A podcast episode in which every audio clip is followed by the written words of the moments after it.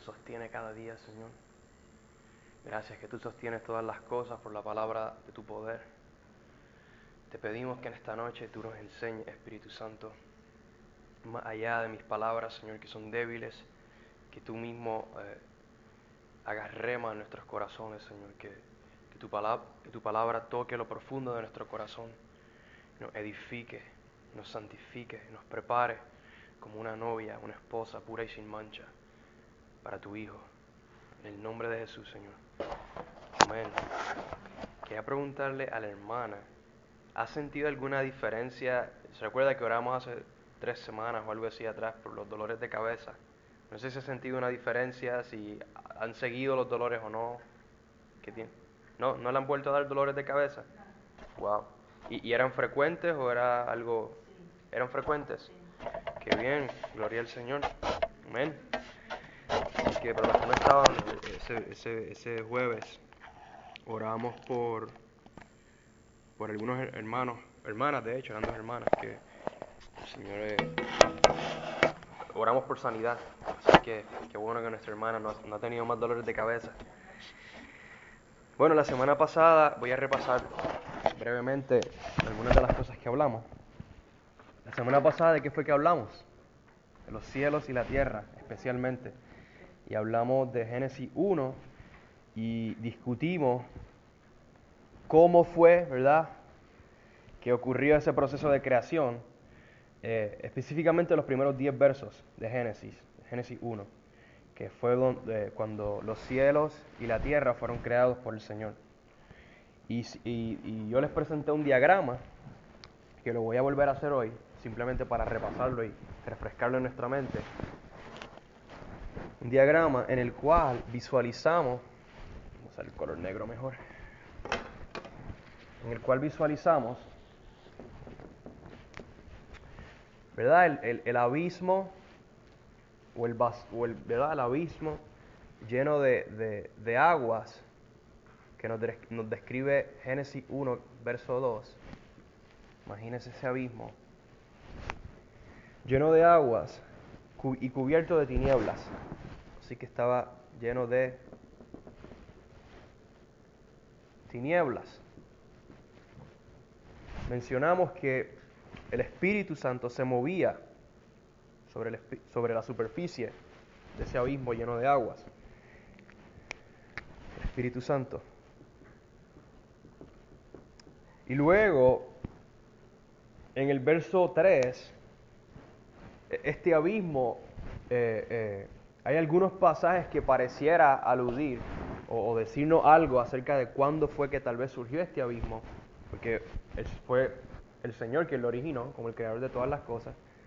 Pero el énfasis en Génesis 1 es, es simplemente que el abismo ya estaba en su lugar y fue como el lienzo, ¿verdad?, sobre el cual el Señor pintó los cielos y la tierra y todo lo que hay en ellos, ¿verdad?, eh, ah, utilizando esa metáfora.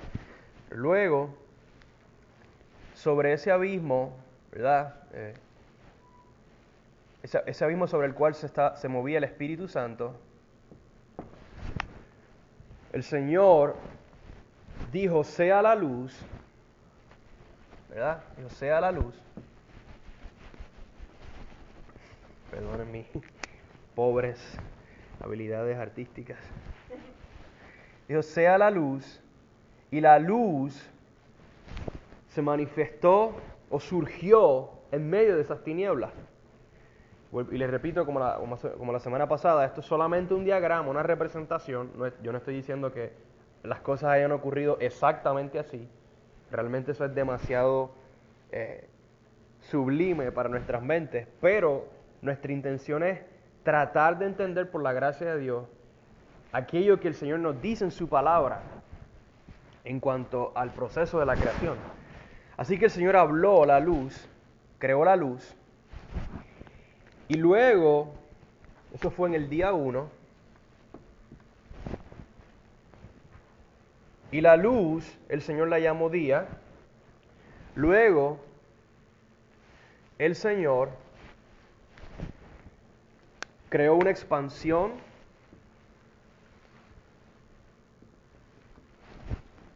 a través de la, a través de la cual, o, en medio de la cual, la luz se mueve. Y yo les mencioné que la luz se mueve a través del espacio y cómo pues, por ejemplo, si usted pone una lámpara o una vela bajo ese, ese mantel azul, debajo, bajo el mantel, la luz de esa vela no se va a reflejar en el resto de la habitación. Pero si levantamos el mantel, la luz va a reflejarse porque va a viajar a través del espacio que le proveamos. Así que el Padre crea esta expansión, esta gran expansión, y separó, recuerden que todo esto era agua, todo esto aquí era agua, hizo una separación en estas aguas.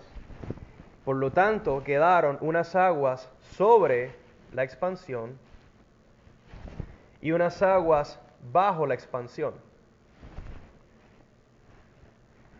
Eso fue en, el día eh, en el día 2. Y esta expansión, ¿cómo fue que el Señor la llamó?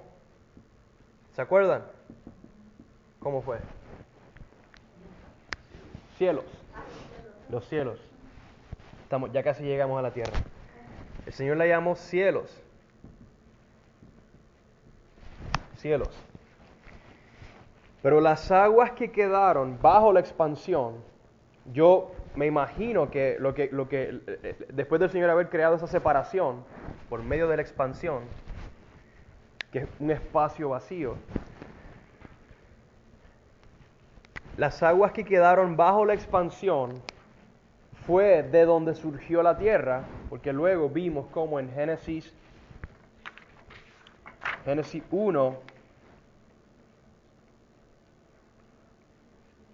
verso 9 el Señor dice, júntense en un lugar las aguas que están debajo de la expansión y que aparezca lo seco. Y a lo seco el Señor lo llamó como, hermana? Tierra. Así que de aquí, de estas aguas, bajo la expansión, fue que surgió la tierra. Entonces luego de ese, de esa, de ese, de ese paso, el resultado final es algo así.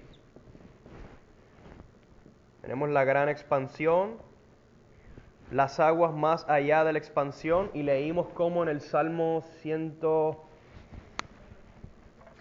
No, no fue el Salmo 119, fue el Salmo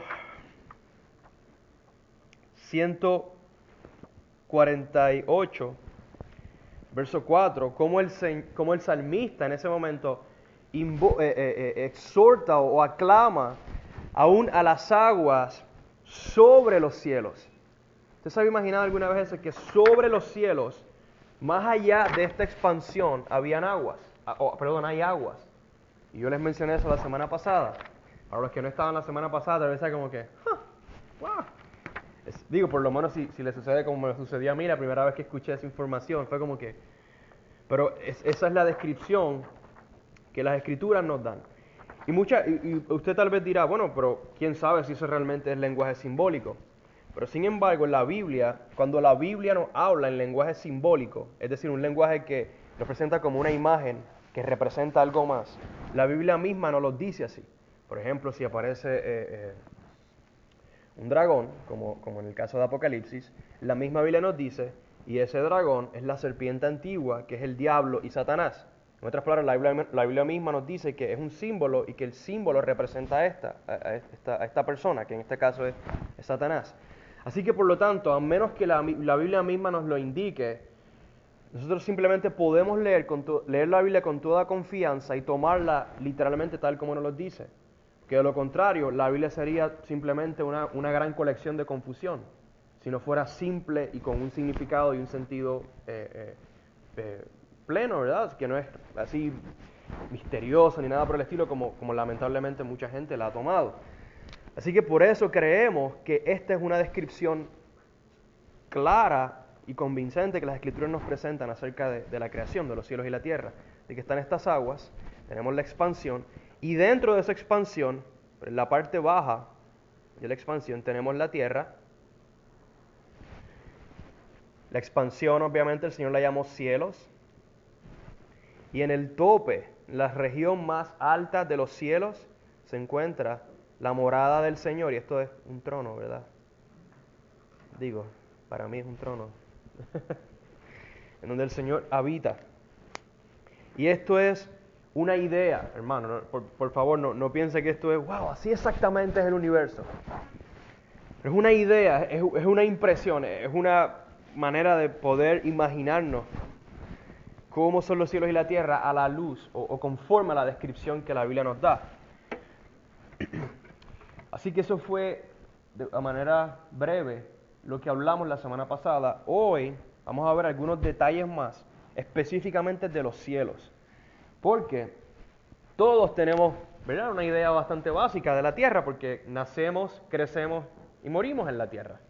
Sabemos que la Tierra es un planeta dentro de una galaxia eh, en la cual hay otros planetas y se encuentra el Sol, la Luna, las estrellas. Y, pero, pero la Tierra, pues tenemos una idea bastante general, tenemos muchos mapas de la Tierra, pero de los cielos Aún los científicos más conocedores en la historia están todavía tratando de entender los cielos. Están convencidos de que son sumamente grandes.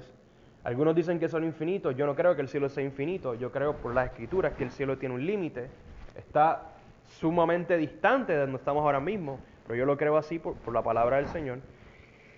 Y, pero, sin embargo, eh, como, como, como esto es nuestro lugar, y como somos seres humanos débiles, con una mente que necesita ser renovada, no podemos entenderlo todo y mucho menos entender la grandeza eh, de, los cielos, de la expansión. Así que yo quiero hablar hoy un poco más de eso, de, la, de, los cielos, lo que la Biblia llama los cielos. ¿Usted sabe cuál es la palabra hebrea para cielos? Una palabra graciosa. Shamayim. Shamayim. Se ve graciosa, ¿verdad? Shamayim, ven acá. se, escribe así. Solamente se lo digo por a modo de, gracia, ¿no? no tiene que aprender eso. Algo así. La transliteración es Shamayim. Y es una palabra plural. En otras palabras, eh, la traducción realmente es, como yo he mencionado antes, cielos. Así que vamos a empezar aquí. en el Antiguo Testamento la palabra hebrea para cielos está siempre en plural, con la excepción de seis ocasiones en donde se refiere al cielo de los cielos, como el lugar eh, donde se encuentra la morada de Dios. Y usted va a ver ahora por qué es importante este punto. La morada de Dios o el templo celestial. Por varias razones de las que hablaremos luego, la mayoría de las traducciones de la Biblia la han traducido en singular, eh, eh, en muchas de las ocasiones, dependiendo de la traducción en una próxima sesión, eh, la han traducido en singular, es decir, cielo o el cielo. En una próxima sesión veremos cómo la cosmovisión griega ha alterado totalmente la verdad acerca de lo que son los cielos, al describirlos en el sentido espiritual, es decir, cuando se habla del cielo como algo espiritual, que comúnmente ocurre en la iglesia, hablamos como una atmósfera inmaterial separada del mundo o alguna otra dimensión eh, separada, separada de la tierra o del resto de la creación. Y también, y en, o en lo natural, entre comillas, nos referimos al cielo, conocemos el cielo como el cielo azul que vemos, ¿verdad? Cuando nos levantamos en la mañana o ¿verdad? durante el día, el cielo azul. Pero como ya hemos dicho, la Biblia describe los cielos en plural, especialmente en el Antiguo Testamento, como siendo la expansión, ¿verdad? La, expansión, la, única expansión que existe, eh, la cual el Señor llamó cielos, Shamayín, en plural. Está graciosa esa palabra. Como siendo la expansión singular en medio de las aguas, es decir, en medio de las aguas sobre la expansión y las aguas bajo la expansión, de las cuales surgió la tierra y, los mares. Recuerden que el Señor reunió, reunió las aguas en un solo lugar y de ahí surgió la tierra. Es bueno aclarar, y esto vamos a hablar más en una próxima sesión, que la tierra originalmente, cuando fue creada por el Señor, era, era muy, muy diferente a como es la tierra hoy en día. Usted se puede imaginar por qué. ¿Por qué usted piensa que la tierra cambió tanto? Aparte, ¿verdad?, de la caída y de la corrupción, del pecado y la muerte que ha dañado a la tierra dramáticamente. Pero ¿Por qué otra razón usted piensa que la Tierra cambió en su geografía y cómo era originalmente? Si alguien tiene una idea. Antes que eso, antes que eso. Antes que eso, hubo, eso, eso tiene que ver, pero hubo algo antes que eso, aún más dramático todavía. El diluvio, el diluvio en los días de Noé. Usted se va a sorprender en la próxima sesión cuando usted vea toda la evidencia científica que hay acerca de cómo la, la manera en que la Tierra es hoy está directamente relacionada a un gran diluvio. El científico no puede, no voy a extenderme en el tema porque vamos a hablar de eso luego, pero es, maravilloso ver eso y usted va a ver por qué la Tierra originalmente era muy diferente a como es hoy en día a causa del, gran diluvio en los días de Noé. Así que la Biblia describe los cielos en plural como siendo la expansión singular en medio de las aguas. También nos dice que tanto Dios como las aves, la lluvia, la nieve, etcétera, moran en los cielos, solo que Dios vive en la región más alta de los cielos, llamada el cielo de los cielos, o los cielos de los cielos, dependiendo de la traducción. Por eso Él es llamado continuamente el Dios Altísimo. Varios pasajes aquí, como en Génesis 14 y 18, donde Melquisedec se encuentra con Abraham y Él es llamado un sacerdote del Dios Altísimo. Número 24, un oráculo de Balaam. Dice, del que escucha las palabras de Dios y conoce la sabiduría del Altísimo, del que ve la visión del Todopoderoso, caído pero con los ojos descubiertos. Así que es la sabiduría del Altísimo, el Dios Altísimo. Deuteronomio 32, 8, cuando el Altísimo dio a las naciones su herencia, cuando separó los hijos del hombre, fijó los límites de los pueblos según el número de los hijos de Israel. Eh, Salmo 46, verso 4. Hay un río cuyas corrientes alegran la ciudad de Dios, las moradas santas del Altísimo. Luego Daniel 4, 17. Esto se supone que está en las notas. No, tiene que ir a, la Biblia si no quiere, pero si quiere, pues lo puede hacer porque estoy leyendo bastante rápido. Daniel 4, 17. Esta sentencia es por decreto de los vigilantes. Este es el rey de, eh, eh, Nabucodonosor hablando. Y la orden es, por, perdón, una declaración de, una profecía de Daniel, una palabra de Daniel para Nabucodonosor.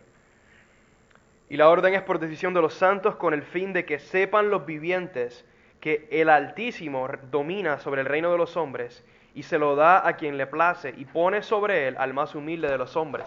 ¿Quién es el más humilde de los hombres? Jesús. No hay nadie más humilde que Jesús, ¿verdad que no? Jaime, ¿tú eres más humilde que Jesús?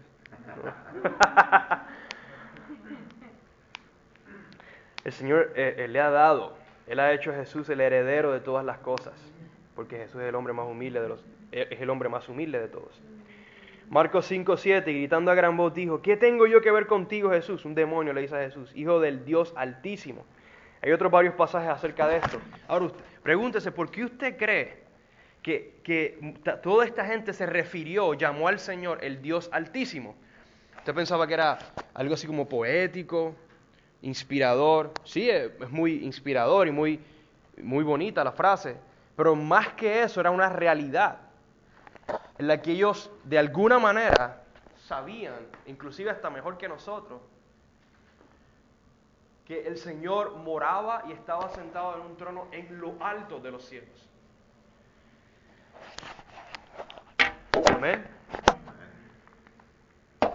Ok, vamos a hablar entonces ahora acerca de esta expansión, la cual, la expansión, son los cielos realmente, como, se le describió, como el Señor la llamó, perdón, en Génesis 1, verso, verso, en Génesis 1, 8. Gracias. En Génesis 1.8 el Señor llama a la expansión cielos. Así que vemos eh, en, los versos 6 al 9 de Génesis 1. Entonces dijo Dios, hay expansión en medio de las aguas y separa las aguas de las aguas. E hizo Dios la expansión y separó las aguas que estaban debajo de la expansión de las aguas que estaban sobre la expansión. Y fue así. Y llamó Dios a la expansión cielos. Cielos. Así que la expansión, es bien importante este punto. La expansión es sinónimo de cielos. Isaías 42:5. Así dice Dios el Señor, que crea los cielos y los extiende, los extiende entre las aguas, que afirma la tierra y lo que de ella brota, que da aliento al pueblo que hay en ella y espíritu a los que por ella andan. Así que Isaías describe al Señor aquí como aquel que creó los cielos al extenderlos. En otras palabras, imagínense el Señor con su poder, por su palabra, extendiendo este, esta expansión que originalmente surgió de alguna manera, que no sabemos exactamente cómo, pero surgió. El Señor expande y fue tan vasto y tan grande y tan inmenso que todavía los más científicos más inteligentes no, saben qué hacer con el espacio exterior. Pero ese espacio exterior son los cielos, es, la expansión. Job 9.8. Dígame involucra o en el sentido de acción expansión, a menos que se, haga, se expandió, pero una expansión es continua. Entonces los científicos hablan de que los cielos, el las estés, está continuamente expandiéndose. Entonces, ¿qué dice la Biblia al respecto? Realmente quién sabe, pudiera ser el caso, pudiera ser que, por alguna razón el Señor continuamente esté expandiendo los, cielos. Eh, no, no, sé exactamente si hay un verso específico que lo, que lo confirme. Eh, pudiera, pudiera investigar más, a ver si encuentro alguna respuesta sólida al respecto, pero pudiera ser el caso. Eh, sin embargo, no, no limita o, no, no contradice esta realidad. No contradice esta realidad y también es importante mencionar, eh, especialmente a la luz de tanto acceso que nosotros tenemos a la ciencia, yo amo la ciencia, yo amo la ciencia. Eh, no soy muy, muy diestro para la ciencia, pero, pero me encanta. Y sin embargo, usted y yo, y aún los científicos más sabios del mundo, todos somos como pececitos en un estanque con aguas verdes o sucias medio ciegos a causa de la caída, ¿verdad? Y del pecado, tratando de entendernos a nosotros mismos y mucho más difícilmente tratando de entender lo que nos rodea. Así que es importante tener eso presente porque muchas veces los científicos hablan como si tuvieran todo fríamente calculado y realmente no es tan sencillo el asunto, especialmente si son científicos evolucionistas. Porque si se, si se topa con científicos creacionistas o con científicos que, llamados del movimiento de eh, diseño inteligente, no sé si hayan escuchado eso, intelligent design, el diseño inteligente, son científicos que no son cristianos, no creen totalmente en la palabra, pero a, causa de la evidencia científica no han podido hacer otra cosa que decir definitivamente hay una persona más allá de nosotros que tuvo que haber creado esto, porque la creación o lo que vemos a nuestro alrededor es tan y tan complicado y tan y tan vasto y tan inmenso que es imposible que haya surgido de la nada, como los evolucionistas lo, lo, lo, lo alegan. Pero usualmente los científicos evolucionistas tratan de reducirlo todo a, a, 1, 2 y 3 y no pueden. Eh, eh, por ejemplo, la complejidad de las células. De las células, usted y yo tenemos trillones de células en, en nuestro cuerpo. En un solo cuerpo humano hay trillones de células. Y cada una de esas células son un universo en sí mismo. Son súper complicados y reflejan la sabiduría y la gloria del Dios que la creó. Y, y, por, y, es una de uno de los argumentos más sólidos que está humillando a muchos de los, de los... Y la razón por la que digo esto es para que, para que por un lado amemos la ciencia. Yo amo, yo amo la ciencia. Tengo una hermana que es maestra de ciencia. Y me encanta eh, hablar con ella y dialogar acerca de todo esto. Pero siempre es bueno tener la perspectiva correcta, porque los científicos muchas veces, eh, eh, ¿cómo se dice? Demandan una cierta reputación, una cierta... Y, realmente no, especialmente la teoría de la evolución. hablan de ella como si se tratara de algo confirmado y no, jamás ha sido, la teoría de la evolución nunca ha sido confirmada, por, nunca ha podido ser este, realmente aclarada. ¿Y todos entienden la teoría de la evolución? Si no, no se preocupen que, en una próxima sesión vamos a hablar más de eso, de una manera simple, pero ahora pues no, quisiera que nos extendamos en eso.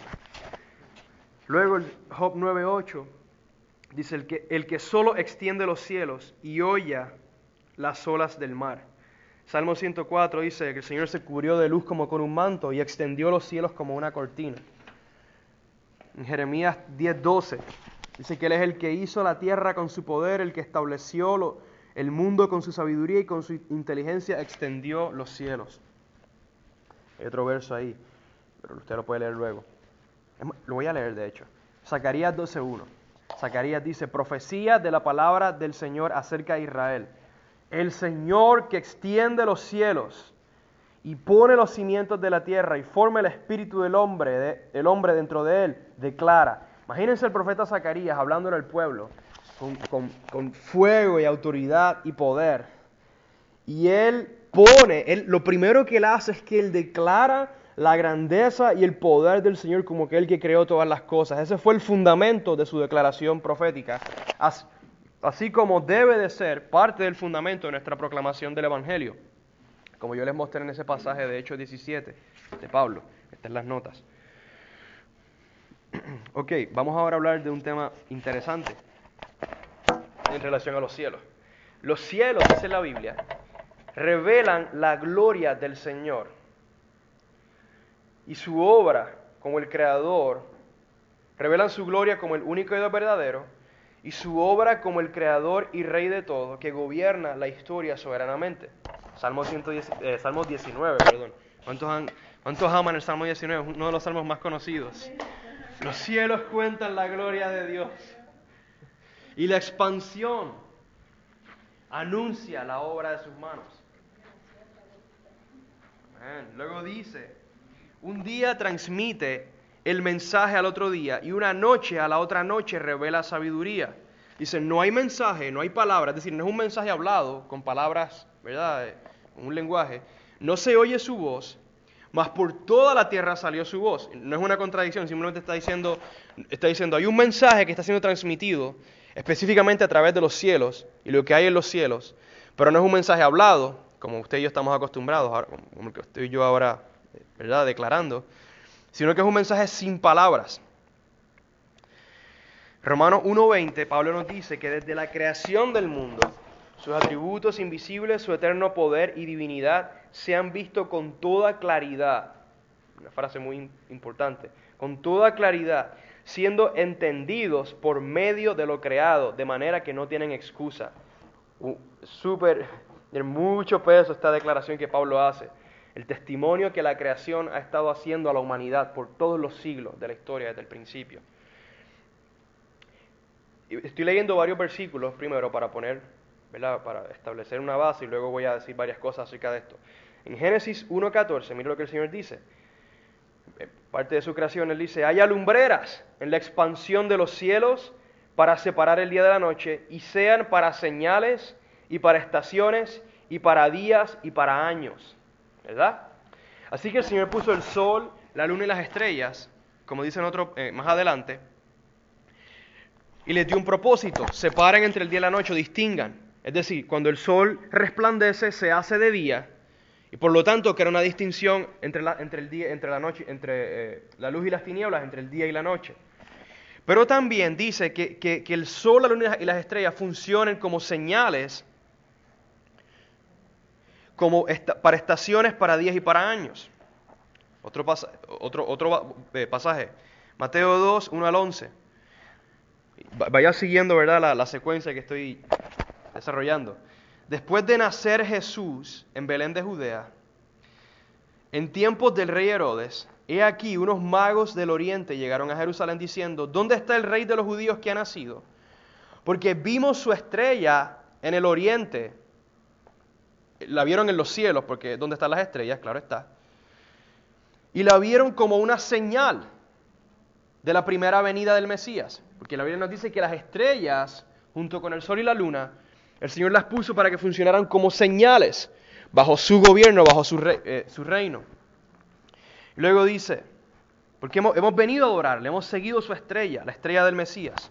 Entonces Herodes llamó a los magos, en el verso 7, salte unos cuantos versos, dice, Dice, Herodes llamó a los magos en secreto y se cercioró con ellos del tiempo en que había aparecido la estrella. Y he aquí la estrella que habían visto en el oriente iba delante de ellos hasta que llegó y se detuvo sobre el lugar donde estaba el niño.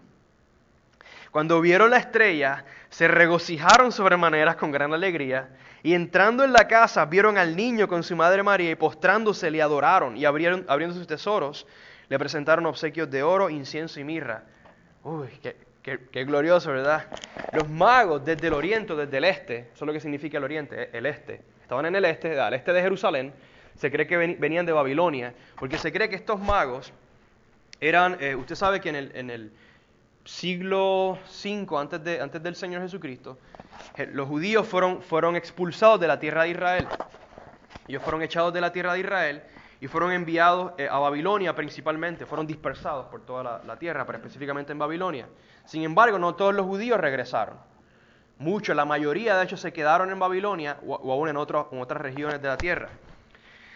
Así que se cree que estos magos, eh, eh, sus, descendientes, o, perdón, la gente que sus predecesores, sus antecesores, mejor dicho, eran judíos que se quedaron en Babilonia, pero que muy probablemente fueron instruidos bajo Daniel. Usted recuerda a Daniel, él, sirvió en la corte de Nabucodonosor y del rey Darío, y Daniel fue un hombre, un profeta de Dios, a quien el Señor le dio sabiduría, entendimiento en interpretación de sueños y señales y cosas así, y cosas así bien profundas y, gloriosas. Pero Daniel entrenaba, Daniel estaba sobre otros, sobre otra gente de este tipo. Así que se cree que Daniel muy probablemente eh, eh, estableció una escuela de hombres y, mujeres tal vez que, se dedicaban a estudiar señales en los cielos. No estamos hablando de, astrología pagana, en donde el sol, la luna y las estrellas son adorados como dioses, sino estamos hablando de devoción al único Dios verdadero que estableció el sol, la luna y las estrellas para, para, darnos señales acerca de su plan de redención. Y aquellos que se conectan con ese Dios por el Espíritu Santo pueden entender esas señales. Y eso fue lo que ocurrió con estos magos. Y si usted lee el resto del pasaje, usted se va a dar cuenta que ellos llegan a la ciudad de Jerusalén, se lo dicen Herodes. Herodes se volvió loco cuando escuchó las noticias. Y toda Jerusalén, dice la Biblia, se estremeció. Como que, ¿what? ¿Qué está ocurriendo aquí? Porque ellos sabían que esto muy probablemente era posible. Sin embargo, irónicamente no había nadie en Jerusalén que estuviera siguiendo estas señales, sino estos magos de allá del este, lejos de Jerusalén. Dígame, hermano. ¿Cómo? La, palabra que la Biblia utiliza es magos. La tradición de reyes surgió más adelante. Eso, es más, una tradición que una doctrina bíblica. La doctrina bíblica es magos. Yo personalmente nunca he hecho un estudio de la palabra, pero créanme que no se refiere al mago que nosotros tenemos hoy en día que hace trucos y saca el conejo y el pañuelo y aquello. No, no es ese tipo de mago. Es más bien, eh, a mi entender, y eran, eran, gente que se dedicaban a estudios de misterios y especialmente relacionadas al sol, a la luna, a las estrellas. Vuelvo y le digo, no en un sentido pagano. Había una expresión pagana de esto, donde el sol, las estrellas y el sol y eso eran, eran adorados. Ajá, ajá. Sí. Sí. Sí, me gustaría. No, no, no, no, no, usted pregunta lo que usted quiera. Sí, sí, sí.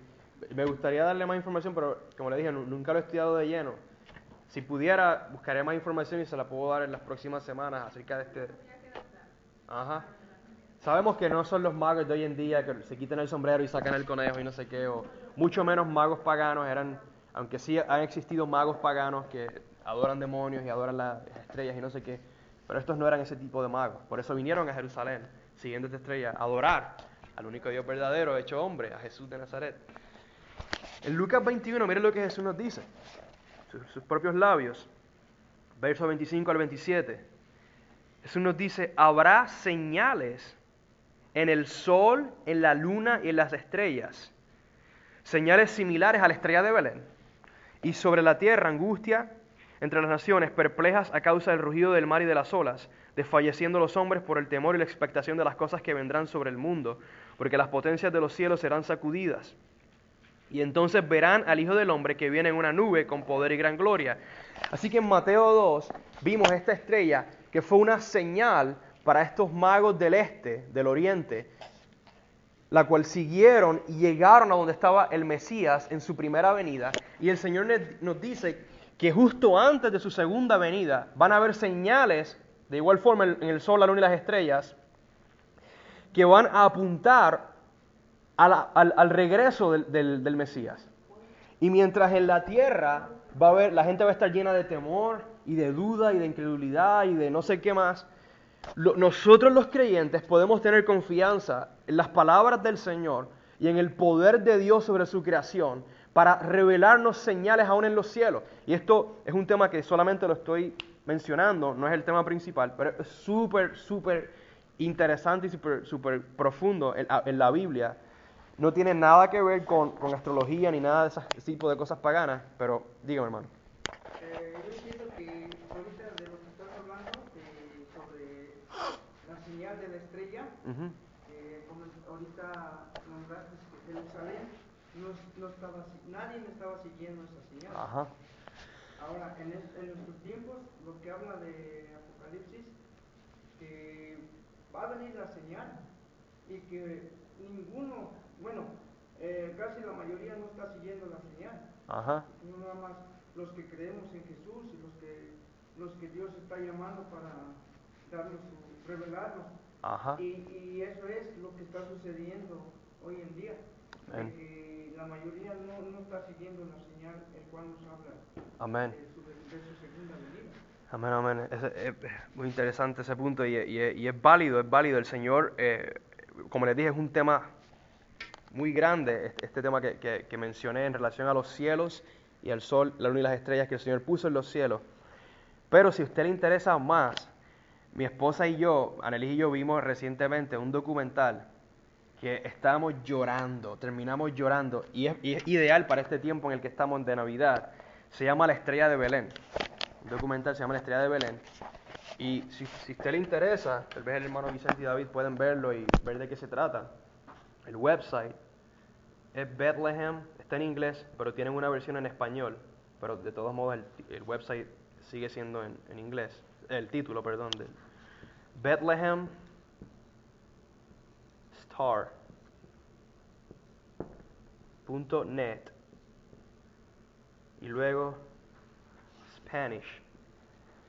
Pero alguien que le interese, sea tecnológico, puede buscarlo. Y el documental, si usted lo desea, lo puede ver sin, sin pagar nada por, por, por la internet también. Es buenísimo y es todo acerca obviamente de la estrella de Belén. Si usted es como yo, usted va a llorar.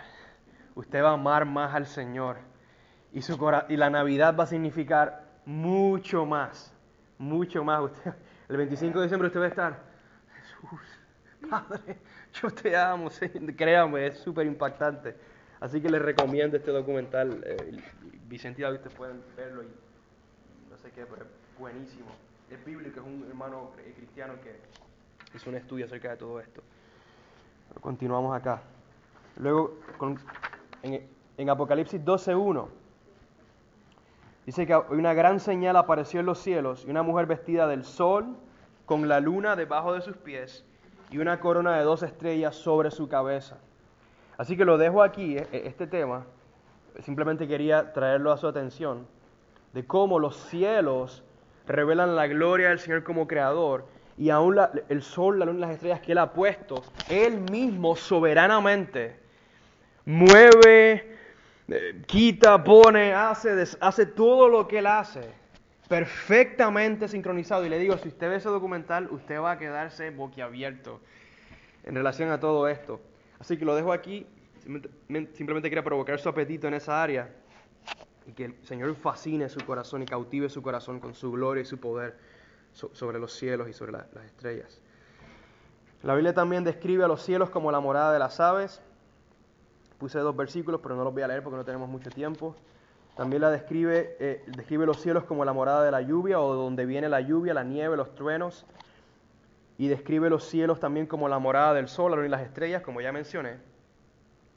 Y la razón por la que estoy diciendo esto es porque la misma palabra hebrea, shamayim, cielos, que se usa para hablar del lugar donde están, eh, las aves, donde están, de donde viene la lluvia, la nieve, los truenos, de don- donde está el sol, la luna y las estrellas. La misma palabra que se utiliza para hablar de donde se encuentra el Señor ahora mismo es esta misma palabra, exactamente.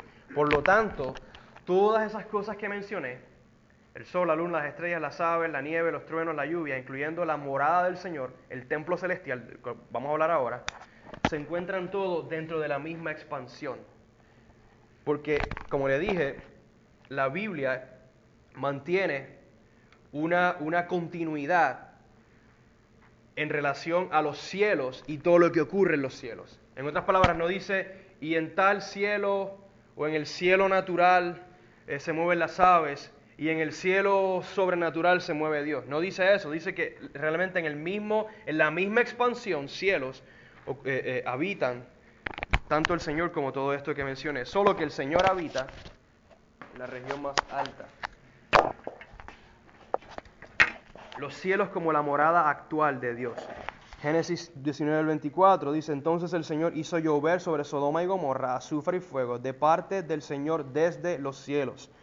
Luego Génesis 28, 12 al 13, y tuvo un sueño, y aquí había una escalera apoyada en la tierra, cuyo extremo superior alcanzaba hasta los cielos, y aquí los ángeles de Dios subían y bajaban por ella, y he aquí el Señor estaba sobre ella, sobre la escalera, es decir, en los cielos, en el tope de la escalera que llegaba hasta los cielos. Así que usted, se puede imaginar al hermano Jacob aquí, se puede imaginar al hermano Jacob aquí, y de repente el hermano Jacob ve una escalera, esto obviamente no es escala, una escalera o como sea que fuera, ángeles subiendo, eh, perdón, ángel- ángeles bajando, ángeles subiendo, y el Señor en el tope de esa escalera. Deuteronomio, 20 de- Deuteronomio 4:36 dice, desde los cielos te hizo oír su voz, refiriéndose al Señor, para disciplinarte y sobre la tierra te hizo ver su gran fuego, y oíste sus palabras en medio del fuego. Deuteronomio 26:15, mira desde tu santa morada, desde los cielos, Shamayim, la misma palabra, y bendice a tu pueblo Israel en la tierra que nos has dado, una tierra que emana leche y miel, como juraste a nuestros padres. Primera de Reyes 8:30, escucha la súplica de tu siervo y de tu pueblo Israel cuando oren hacia este lugar. Escucha tú en el lugar de tu morada, en los cielos, porque el templo celestial se encuentra ahora mismo en lo alto de la expansión de los cielos. Varios otros pasajes, Salmo 102, 19 y 20, pues él miró desde su excelso santuario, desde los cielos el Señor se fijó en la tierra para oír el gemido de los prisioneros. Salmo 104. No voy a leer Salmo 104, lo puede leer usted luego si lo desea. Isaías 63, uno de mis pasajes favoritos en la Biblia, verso 15. Isaías clama al Señor y le dice, mira desde los cielos, o el cielo, como dice la mayoría de las traducciones, pero como ya mencioné, es plural realmente. Mira desde los cielos y ve desde tu santa y gloriosa morada en los cielos, donde está tu celo y tu poder, la conmoción de tus entrañas y tu conmoción para conmigo se han restringido. Así que en relación a la oración, por la cual yo sé que todos ustedes tienen mucho, mucho deseo y pasión, la razón por la que es tan importante esto de lo que estamos hablando es porque nos presenta de una manera más clara desde dónde oramos, dónde está el Señor, por qué, por ejemplo, Jesús levantaba sus ojos a los cielos. Y usted pensaba, pues tal vez el Señor lo hacía de una manera simbólica. No, Jesús hacía, hacía, Abba. Y él miraba a lo alto porque su Padre está en lo alto. Y había una convicción, un sentido de realidad en donde se sabía que dentro de su creación el Padre se encontraba en la región más alta, el Altísimo. Él no estaba en un ámbito inmaterial o como sea, o en una otra dimensión desconocida. Él estaba dentro de la propia creación que Él hizo. Luego en Mateo 3, 16 al 17, en el bautismo de Jesús, el Espíritu descendió como una paloma desde los cielos, los cielos se abrieron, y aquí se oyó una voz de los cielos que decía, este es mi Hijo amado, en quien me he complacido, hablando de Jesús. Luego Efesios 4, 9 al 10, dice que Je- Jesús, quien descendió al Seol, a lo profundo, es también el mismo que ascendió mucho más arriba de todos los cielos. Ascendió todo esto y está a la diestra de la majestad en las alturas. Así que ¿dónde está Jesús? ¿A quién tengo yo? En los cielos, sino a ti. Ti, nada deseo en la tierra. Amén. Hermana, usted me provoca. Esta hermana es una santa de Dios. Los cielos de los cielos. Vamos a hablar un poco de los cielos de los cielos. Los cielos de los cielos vienen siendo la región más alta de la gran expansión de los cielos, el cual es el lugar específico donde se encuentra la morada o el templo celestial de Dios. Voy a leer dos o tres pasajes solamente, tengo algunos otros aquí, pero por cuestión de tiempo. Dice aquí el Señor, al Señor tu Dios pertenecen los cielos y los cielos de los cielos, la tierra y todo lo que en ella hay. Primera de Reyes 8:27, Salomón, justo, justo después de haber terminado de edificar el gran templo que él edificó, por la instrucción de su padre David, él le dice, él está orando al Señor dice, le dice al Señor, Señor, ¿morará verdaderamente Dios sobre la tierra? He aquí los cielos y los cielos de los cielos no te pueden contener a causa de la intensidad de su poder y su presencia. ¿Cuánto menos esta casa o este templo que yo te he edificado? Pero se refiere al Señor como estando habitando en los cielos de los cielos. Salmo, perdón, Isaías 57, verso 15. Porque así dice el alto y sublime, alto y sublime, que vive para siempre, cuyo nombre es santo. El Señor dice, habito en lo alto y santo, y también con el contrito y humilde de espíritu, para vivificar el espíritu de los humildes y para vivificar el corazón de los contritos. Hermano, este pasaje es tan poderoso. Isaías 57, 15. El alto y sublime, el creador de todo, que vive en luz inaccesible, pero en su gran humildad y amor. Totalmente diferente a los hombres que son del polvo y rechazan al pobre y, están llenos de orgullo y arrogancia, pero aquel que está alto y sublime, Isaías nos dice, él está alto y sublime. No hay otro más alto, más grande, más glorioso que Él. Pero su grandeza no, no lo limita, no lo separa de aquel que es contrito, que es quebrantado de corazón y humilde, manso y humilde. Oh, ese es nuestro Dios, hermano. Ahora vamos a hablar del trono en los cielos. El trono de Dios en los cielos. Ya hablamos acerca de la expansión de los cielos. Hablamos de aquellos las cosas que, se mueven entre los cielos. Hablamos del Señor como este, eh, su morada estando en los cielos, los cielos de los cielos y ahora el trono de Dios en los cielos. Segunda de Reyes 19:15 dice, oró Ezequías delante del Señor y dijo, oh Señor Dios de Israel, que estás eh, sobre los querubines, solo tú eres Dios de todos los reinos de la tierra. Y está implícito que está entronado en los cielos, tú hiciste los cielos y la tierra. Salmo 2.4, el que se sienta, ¿se sienta en dónde? En su trono, como rey en los cielos y su reino, eh, perdón, el Señor se burla de ellos. Salmo 103.19, el Señor ha establecido su trono en los cielos y su reino domina sobre todo. Por eso yo usualmente pues ilustro, ¿verdad? Presento el trono estando acá, acá en los cielos, en lo alto de los cielos, alto y sublime. Luego, Isaías 6, un pasaje poderosísimo.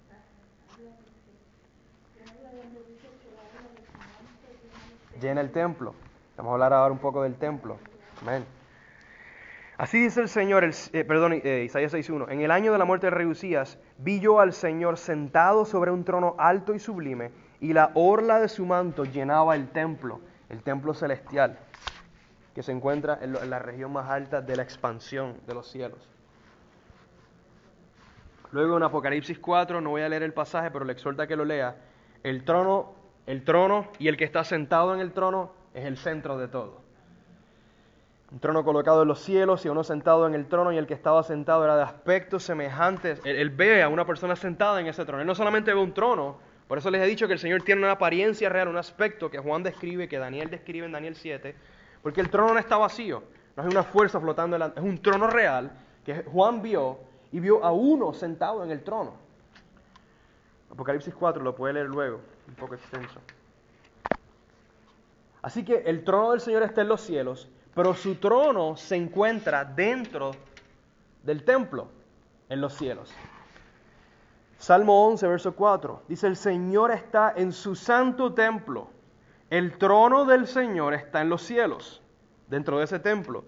Sus ojos contemplan, sus párpados examinan a los hijos de los hombres, a la luz del día del Señor. Luego, Salmo 29, 9 al 10. La voz del Señor hace parir a las siervas y deja los bosques desnudos. Y en su templo todo dice gloria. Verso 10. El Señor se sentó como rey cuando el diluvio, sí, como rey, se sienta el Señor para siempre dentro de su templo sobre su trono. Isaías 6, lo puede leer, perdón, luego por su cuenta. Jonás 2, 4 al 7, esto también está relacionado a la oración. Jonás está eh, aquí en su crisis, después de que el pez se lo tragó, eso es una gran crisis. Hablando de... Dice, he sido expulsado de delante de tus ojos, Señor. Sin embargo, volveré a mirar hacia tu santo templo. Levantaré mis ojos a lo alto. Dice, cuando en mí desfallecía mi alma, el verso 7, del Señor me acordé y mi oración llegó hasta ti, hasta tu santo templo. Es tener una convicción real, real, de que había un lugar real en los cielos, era un templo celestial, que dentro de ese templo había un trono real con uno sentado en ese trono a quien ellos dirigían su clamor. Y esto es tan importante, hermanos, porque a veces nos sentimos que le estamos hablando a la nada, ¿verdad? A veces le pasa a uno como que, Señor, ¿dónde está? El Señor nos dice, estoy aquí, levanta tus ojos. De vez en cuando, ¿verdad? A veces oramos así, casi siempre oramos así. Y de vez en cuando hay que hacer así. Yo recuerdo que nosotros íbamos a una quiropráctica, una pequeña historia. Una, una doctora eh, quiropráctica, si eso está bien dicho. Y, y, ella nos decía, es cristiana ella, nos decía, yo veo a tantos cristianos que siempre oran así. Pero eso es fatal para su cuello. En serio, porque su cuello necesita un arco de esta manera hacia atrás. Y si usted está todo el tiempo así, eso, eso le daña su cuello. Y decía, Dios está en los cielos. Levanten su cabeza a los cielos de, una que otra, de, ocasionalmente y, y, y oren a Él en los cielos. Claro, es bueno humillarnos también y poner nuestra, nuestra cabeza entre las rodillas como, como, como Elías. Pero también podemos levantar nuestros ojos a los cielos como Jesús, sabiendo que Él está ahí. Otros pasajes acerca de esto, Hebreos. Dice Hebreo, eh, capítulo 8, versos 1 al 5. Dice, ahora bien, el punto principal de lo que se ha dicho es este. Tenemos tal sumo sacerdote, el cual se ha sentado a la diestra del trono de la majestad en los cielos, otra vez el trono de los cielos, como ministro del santuario y el tabernáculo verdadero, del cual el tabernáculo de Moisés y el templo de Salomón fueron un tipo, una sombra, que apuntaba a ese templo celestial, a ese santuario celestial. Y Hebreos nos confirma esta realidad de que Jesús cuando ascendió, después de que se entregó en la cruz, murió, fue sepultado, descendió hasta el Seol, luego fue resucitado por el Padre y luego ascendió, levantado por el Padre y fue exaltado a lo alto, a la diestra del Padre, y se encuentra ahora mismo en ese santuario intercediendo por usted y por mí. Cuando usted se sienta débil, hermano, decaído, por lo que sea, hoy yo venía de camino, el día hoy fue un poco fuerte para nosotros, y yo, bien cansado y cargado, y yo simplemente comencé hablarle al Señor, a poner mi ansiedad sobre Él, sabiendo que yo tengo un fiel sumo sacerdote que ahora mismo intercede por nosotros a la diestra del Padre. Y aun cuando el diablo nos acusa para hundirnos más, Él está por nosotros y no contra nosotros. Siempre y cuando usted mantenga un corazón sincero delante de Él. Porque el Señor puede estar contra usted. si usted se pone rebelde y arrogante contra el Señor. Eso es bueno mencionarlo.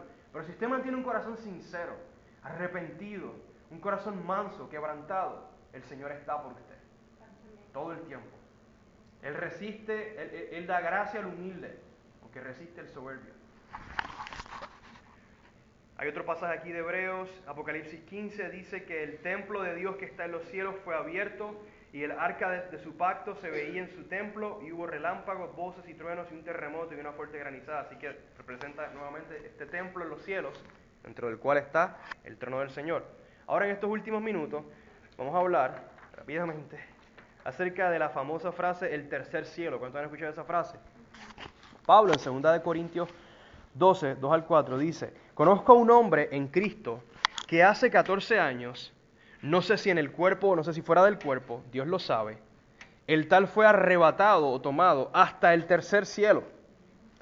Y conozco a tal hombre, si en el cuerpo o fuera del cuerpo no lo sé, Dios lo sabe, que fue arrebatado al paraíso y escuchó palabras inefables que al hombre no se le permite expresar. Así que mi, teoría, a la luz de, de- de diferentes pasajes en la Biblia, es que el tercer cielo, y voy a, decir, voy a mencionar otros versículos acerca de esto, pero para ir directo al grano, el tercer cielo es básicamente sinónimo o lo mismo que los cielos de los cielos, la región más alta de los cielos, donde se encuentra el templo y el trono de Dios junto con el paraíso.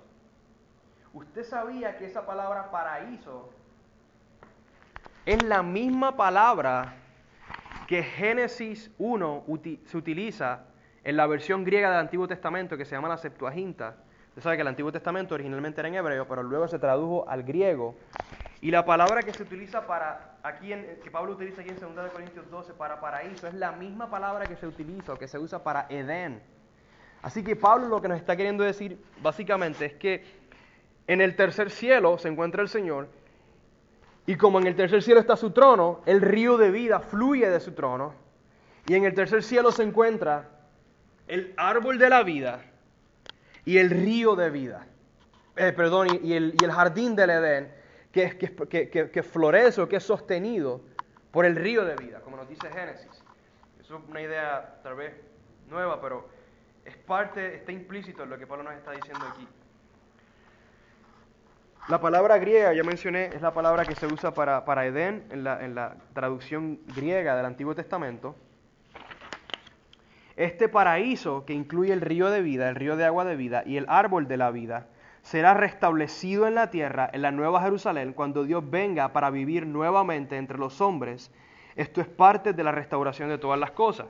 Génesis, Génesis 2, 8 al 10 dice que el Señor plantó un jardín al este del Edén, o este paraíso, y puso allí al hombre que había formado, y el árbol de la vida y el río de vida para regar el huerto o el jardín. Luego en Apocalipsis 22, 1 al 3, Juan tiene esta visión donde se le mostró un río de agua de vida resplandeciente como cristal que salía del trono de Dios y del Cordero en medio de la calle de la ciudad, la Nueva Jerusalén. Y a cada lado del río estaba el árbol de la vida, que produce doce clases de fruto, dando su fruto cada mes, y las hojas del árbol son para la sanidad de las naciones, y ya no habrá más maldición, y el trono de Dios y del Cordero estarán allí, y sus siervos le servirán.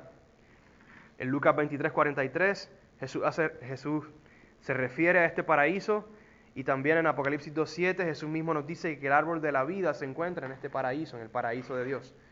Así que eso, un gran tema, pero no puedo, no podemos desarrollarlo ahora. Pero usted puede leer los versículos ahí buscar más información en su Biblia. Y ahora concluimos con lo que Pablo especialmente llama los lugares celestiales. Dígame, dígame, hermano. Eh, de lo que estamos hablando, ah, yo tenía como un año de que me había convertido al Señor. Ujú. El Señor me llevó a ese río. Wow. Eh, yo le platicaba a mi esposo que yo me vi nadando, yo iba nadando en ese río, era un Ujú. agua, un agua tan bonita que yo no lo puedo ni describir. y entonces yo iba nadando en ese río, yo estaba nadando en ese río y, Ajá. y yo a una velocidad muy fuerte, Wow. pero yo no tenía miedo. Y yo iba mirando los árboles y yo le decía, yo no he visto nunca esos árboles. Y tan bonitos verdes, con un color verde que yo no lo puedo escribir, pero yo tenía un año y a mí ese gozo no se me quitaba y aún no se me ha quitado ese gozo de recordarme cómo yo iba nadando en ese río y esos árboles. Y yo le pregunté al Señor, Señor, ¿qué era de esos tantos árboles que yo vi en ese río? Y me llevó, a, ahorita que me acordé, pues me llevó a Apocalipsis 22.1. Wow. Ahí está eso que me dijo el Señor, que eran árboles que eran para la sanidad de las naciones. Wow. Wow, eso, eso nos muestra, ese encuentro nos muestra cuán real es el río. Que, eh, cuán real es aquello que el Señor va a, nuestra herencia en el Señor. Glorioso. Así que, eh, hablando de los lugares celestiales, esta frase se traduciría literalmente los celestiales. La palabra lugares no está eh, en, en el griego. Y es, y es un adjetivo, no un nombre, es un adjetivo, que se usa para describir, a la luz de los pasajes que voy a mencionar ahora brevemente, para describir el lugar de la morada actual de Dios, de Jesús y de, y de ángeles y demonios. En Efesios 1, 3 al 21, Pablo dice, bendito sea el Dios y Padre de nuestro Señor Jesucristo, que nos ha bendecido con toda bendición espiritual en los lugares celestiales, o en los celestiales, las regiones celestiales, en Cristo. Luego eh, continúa el pasaje, el verso 20 dice, dice que el Señor sentó, resucitó a Jesús de entre los muertos y lo, entre los muertos y lo sentó a su diestra en los lugares celestiales. Efesios 2 nos habla más acerca de esto. Luego Efesios 3 nos dice, verso 10, a fin de que la infinita sabiduría de Dios sea ahora dada a conocer por medio de la iglesia a los principados y potestades, sea, específicamente ángeles caídos, demonios, eh, ángeles rebeldes contra el Señor, en las regiones celestes. Y otro pasaje que puse ahí en Efesios 6, usted lo puede leer luego. Muy probablemente la actividad de los, de, de los principados y potestades ocurre principalmente en lo que la Biblia llama el medio del cielo. Esta vendría siendo la región intermedia de la gran expansión llamada cielos, entre los cielos que vemos desde la tierra, donde vuelan las aves, y el tercer cielo, o, o los cielos de los cielos, donde vive Dios. En Apocalipsis 14:6 se nos dice un ángel que, Juan ve a, un ángel vi volar en medio del cielo, en medio del cielo, a otro ángel que tenía un evangelio eterno para anunciar a los que moran en la tierra. Y la palabra se, usa en el, en el griego implica una región intermedia de los cielos. Daniel 7 se lo puede leer luego, eh, usted mismo si lo desea, porque es un poco extenso casi tiempo ya. Pero concluyo con esto, en relación a los lugares celestiales y a los cielos en general. Podemos decir que la frase los lugares celestiales describe la realidad de que la expansión que Dios creó llamada cielos tiene múltiples regiones, múltiples regiones, unas más altas, otras más bajas. En la región más alta se encuentra la morada o el templo de Dios, en la más baja se encuentra la tierra junto con las otras cosas que forman parte del espacio, como los planetas y las galaxias. Esto solo es un vistazo de lo que es la gran casa de Dios, los cielos y la tierra. Y aquí, yo sé que es un poco pequeño y va a ser un poco incómodo a cerrar con esto. Y es un, un diagrama, usted lo puede ver. este, eh, eh, se olvidó mencionar que las notas yo las revisé y las edité un poco y le añadí unas cosas. Así que son un poco diferentes a las que tenía la semana pasada, un poco nada más. Una de las cosas que añadí fue este diagrama en donde vemos No sé si lo pueden apreciar un poco. Esto vendrían siendo la expansión, ¿verdad? Que es el espacio. Aquí este es el sol, obviamente, un playero, el sol. La tierra, las estrellas, la luna, que se encuentran en lo que pudiéramos llamar el primer cielo, o los cielos que vemos cuando miramos por la ventana, el cielo azul, donde se encuentra el sol, la luna y las estrellas. Luego en esta región, esos son tronos, que no lo parezcan, son como pequeñas sillas que son tronos, representan a los principados y potestades que están siendo eh, eh, dirigidos por Satanás, príncipe de la potestad del aire, que se encuentran en, en lo que pudiéramos llamar medio del cielo o el segundo cielo. Luego, en la región más alta, sobre estos tipos que están aquí, se aterran cuando piensan en él, porque saben que su día les está llegando. Eh, eh, que pudiéramos llamar a esta región los cielos de los cielos. la región más alta o el tercer cielo, donde se encuentra el templo de Dios, que vendría siendo este recuadro, este cuadro aquí, con la T y la C de templo celestial, y el trono del Señor. Es solamente una representación, claro está. Puedo ponernos de pie para cerrar con esto. No sé si les ayudó, yo sé que fue bastante información, pero para eso pues les facilito las notas para que usted si lo desea pueda leerlas. Si tiene preguntas, dudas, comentarios, lo puede hacer. eh, hoy, hoy me tengo que ir rápido, no puedo quedarme para preguntas ni nada si las tiene, pero en los próximos días lo puede hacer si lo desea. Vamos a orar y cerramos.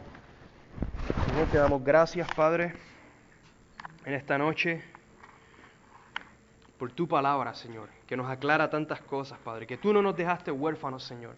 Tú no nos dejaste a la deriva tratando de entender las cosas a nuestro alrededor, sino que tú nos has dado todo lo que necesitamos por tu gracia y por tu espíritu para, para entenderte y conocerte a ti, tu creación, tu plan de salvación, tu, tu propósito, todo lo que está en tu corazón. Yo te pido que tú nos ayudes a entender todo esto, que tú nos ayudes en el proceso de aprender, Señor, a todos juntos, noso- eh, eh, como, como tus hijos e hijas, Padre, y que por tu espíritu, nuestro Maestro por excelencia, tú nos enseñes todas las cosas. Te damos gracias y te bendecimos, Señor, en el nombre de Jesús.